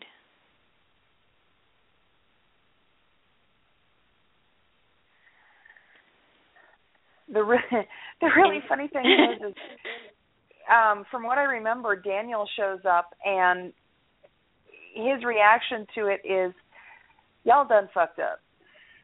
Yeah, yeah, it's bad. Yeah. Daniel is still ascended at this point in the story, and he's like he's he's letting them know you you've made a big mistake, and you're Uh-huh. in a precarious situation, um, and um, you're going to have to do exactly what she wants, or it's going to get really really bad because Atlantis uh, because Atlantis has power now. She charged all those ZPMs. She's got power. She's got weapons and she's not happy and she's sentient. And she's sentient. Yes. Sentient. Sentient. Oof, i'm Mhm. tired. Yes.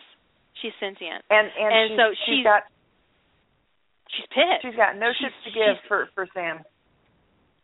she's absolutely furious and um sapient claire she's she's very mad. She's very mad. She's very attached to john and she considers sam carter a threat to john um and that's not to be tolerated. And so and that's called kindred. And um the kindred is not a reference to john and rodney. It is a reference to john and atlantis. Mhm. because when he sacrificed his humanity, he bound himself to Atlantis in a way that um will become more evident as the story goes on. He's he's sacrificed his humanity and his mortality to Atlantis. They live and breathe together. So as long as Atlantis exists, John will never age a day. Oh, that's a twist I didn't see. Yeah, that's why it's called Kindred. Okay. yeah. And she gave him Rodney to um, to keep him happy, Uh huh. and she'll do a lot to keep um John happy. I don't Fucked up doubt. things to keep John happy, and he'll find out that she's done things already to keep him happy, Huh. and that people on Atlantis have died, considered them a threat to John. Eep. Yeah. So that that's called Kindred. And it's kind of like sci-fi horror. Um, I only play with it when um I'm in a bad mood. Um, Don't piss her Which off, brings guys. us- As much as I want it. Sorry, you were saying? which brings us to Big Gay Love in Canada. Yes, it which is currently actually what it's actually called is more than anything. Um and it's um it's currently 29,000 words and it uh it's about John and Rodney meeting in Antarctica and they decide that what the potential they have together is more important than anything the SGC could possibly offer them. And when Weir makes a play for John and he brushes her off, she makes Kavanagh the lead scientist of the Atlantis expedition to punish Rodney for John's rejection. And he responds by quitting. John retires his his commission dad. from the airport Air Force and McKay says go fuck yourself and they go off to Canada to have big gay love and um it's actually called that because there's a line later on where John and Rodney end up on Atlantis and Radek is is fussing at them because he's been suffering all this time while while they had big gay love in Canada and and that's what he calls Mhm. it big gay love in Canada so and that's why it's called that um and that's why it was originally called that in on my file name too because I wrote it all at one setting basically I I I, kept the file open for days and I wrote all that in just one big chunk and then when I saved it I just called it big gay love in Canada because of that one line that that Radek says It, it's a hell of a line. You know? and what's really interesting about this this verse is that um Sumner lived, and what happens on Atlantis is is nothing short of nightmarish. Um, Oh yeah. military law was established. There is some really dark, ugly themes in this, Mm. and it's because I only write on it when I'm upset or irritated, and if so, it's snarky and it's mean, and ugly things happen. And I think that if I ever published it for real in in, in its entirety, I would have so many warnings on it that most of you wouldn't read it. I'd read it. I don't know about you. Most people, most of the people in here would. Because there well there's discussion of rape there's discussion of physical abuse there's um Cannibalism. you know uh cannibalism yeah there's cannibalism um uh there's uh um what you call it um genocide is brought up so there's just Mhm. there's there's lots of things on it that um in it that are they're pretty rough. Um I never have written rape and I never will, but it is referred to and um Oh, so yeah. is suicide in that story. Suicide, rape, Yeah. um abuse, genocide, cannibalism, it all comes up in that story. And it's um you know, it, I only write on it when I'm feeling really ugly about humanity. I'm all for you ever finishing that. I'd be a happy camper, but that's just me. a good Chianti. I fucking love that movie. I love yeah, Lord of the Flies for grown-ups. That is exactly what it is, Claire. It, that is oh exactly yeah. what it is. It is it is it is book. terrible. It is, it is terrible and um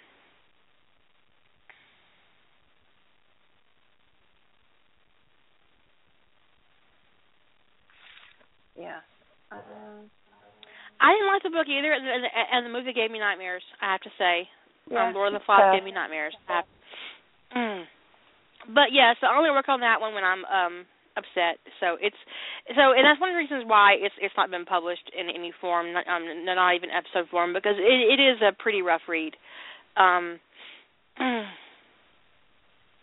The other one that I have that I'm really um interested in um is called The Other Side of Things. And what happens is is a version um I've always been really fascinated with Coming Home by Xanth.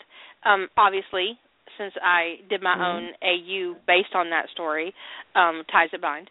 And um um one of the things that I really was was interested in was that, you know, John a a, a different version of John and McKay um coming to an Atlantis where John and McKay aren't together, and then showing those two what kind of relationship they could have as a result of, Mhm. of, of, of, of giving in to these feelings that, that that they have.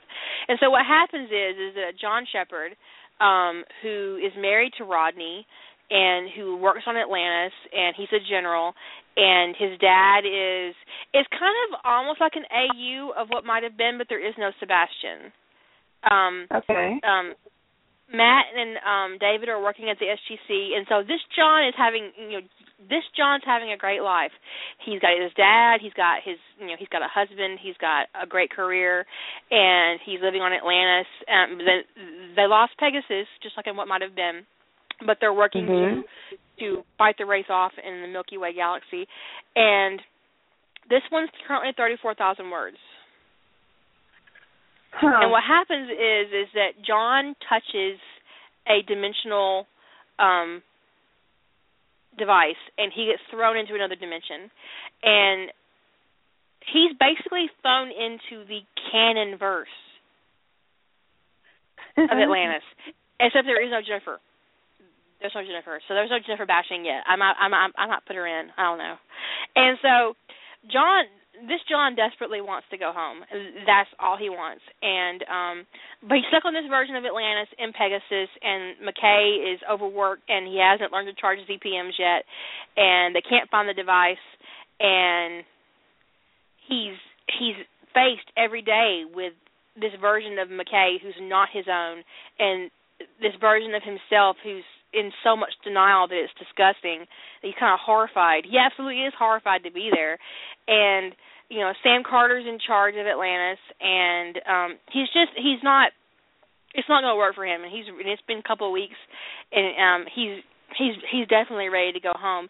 And the McKay in this world he's he doesn't want to admit to John that he can't send him home, that he does not have the ability, the power to to send him home where he came from. And so it's it's pretty bad. And uh but if there's one universal truth about McKay is that McKay doesn't take no, that's not going to happen for an answer. So John's Mhm. McKay on the in the other verse has figured out what's happened. He is turning the device back on, and he's going to have a discussion with hu- with his husband about touching things he has no business touching. And Uh-huh. when he finds out that the other McKay can't send his John home, he steps through the portal to take Don't over because fuck him. this. Fuck this and fuck that. And here's some coffee and I Uh-huh. brought a laptop and we're gonna get this shit done. And so they eventually go home and the John and Rodney left behind have to deal with um the ramifications of being exposed to um their evil twins who have this really awesome relationship and um John and Rodney get injured off world and they go home and John takes McKay home to Patrick Sheppard and at this point he's not spoken to his real father in like 20 years. The other John's father used the the portal to call and cuss them all out. So he has seen a version of Patrick Sheppard who accepts his gay son. So he's thinking that he can go home and you know just he can go home. So he went he, so so he goes home and Patrick um uh is really pleased and excited to have him back and um but he has to deal with uh with Rodney on Earth and the trust and um so yeah, there's that. And uh, so I don't know what I'm going to do with that, but it's currently like I said uh 34,000 words. so I'm going to do something with it eventually cuz it's quite long already.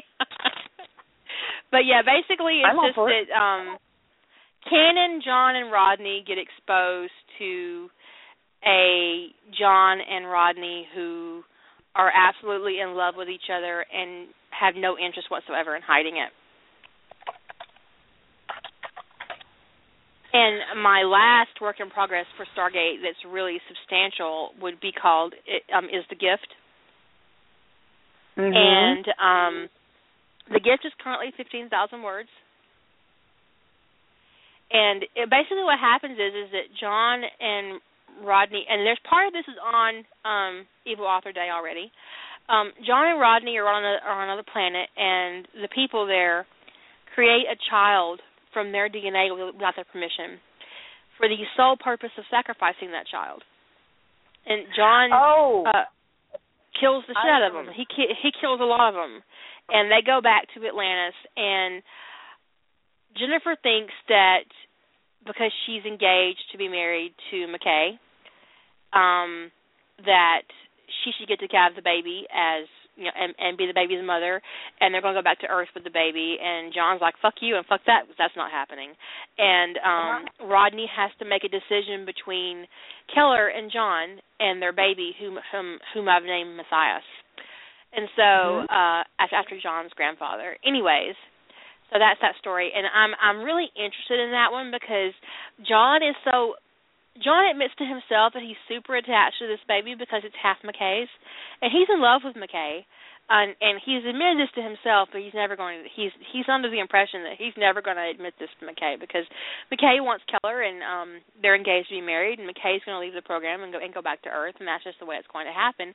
And then suddenly he gets this gift, this this baby that that, that that's half Rodney, and he is absolutely not going to part with this kid Yep.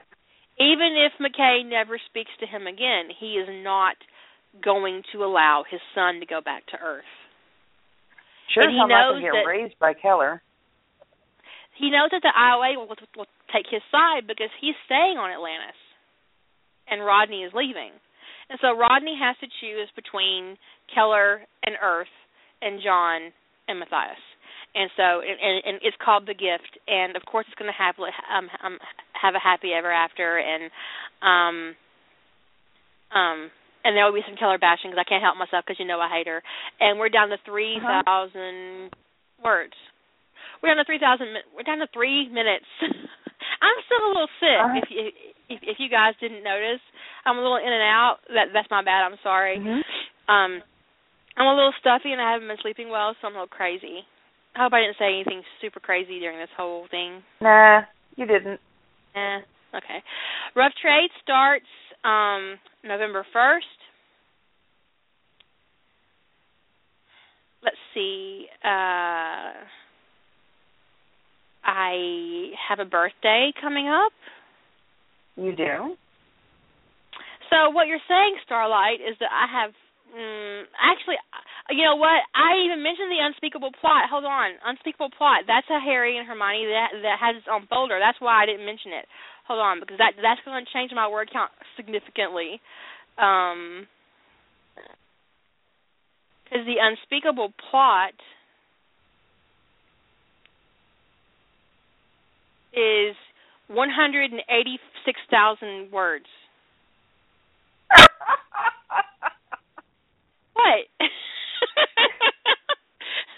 Unspeakable plot. You're so, over three um, quarters of a million, and we haven't even crossed in, some of the in other stuff. unpost in unposted fic. Um, and then I have oh, um, I have the War Mages uh, sequel, and the sequel is currently oh, um, those magic changes part two in um the war mages series is currently eighteen thousand words so yeah i'm pretty close i'm close to a million words in work in progress. I probably am. I just haven't opened up all the other ones. Uh-huh. Yeah. Hmm. Yeah almost eight hundred and fifty thousand words in works in progress. Um yeah uh-huh. see see that that's what happens when you let somebody who um has been restricted by professional work for so long that they just kind of went boom all over a fandom. That's what happens. That's what happens. And I didn't even open up my Avengers folder, of which I have four works in progress there. Shh. Uh huh. I bet yeah. I'm actually close to 900k. Actually, totally. I I would say that across the board. Um, probably close to two million if I count my, my professional original works in progress. Uh-huh. Anyways, we're down to 45 seconds. My birthday is October 31st. We will be having a radio show slash party. I expect callers on my birthday, so you guys be prepared and you know set aside time to call me and wish me a happy fucking birthday. Okay. Happy fucking birthday. And hey, anybody That's who wants right. to post up your reviews up on the various um, sites, I'd appreciate it. It definitely will help. Yes, definitely give her reviews on Amazon, on Barnes and Noble. Give her stars um, on uh, what's it on uh, the book thing. There's Gotta go. Kobo and there's okay. Bye bye all. Bye. Bye. Shut up and sit down.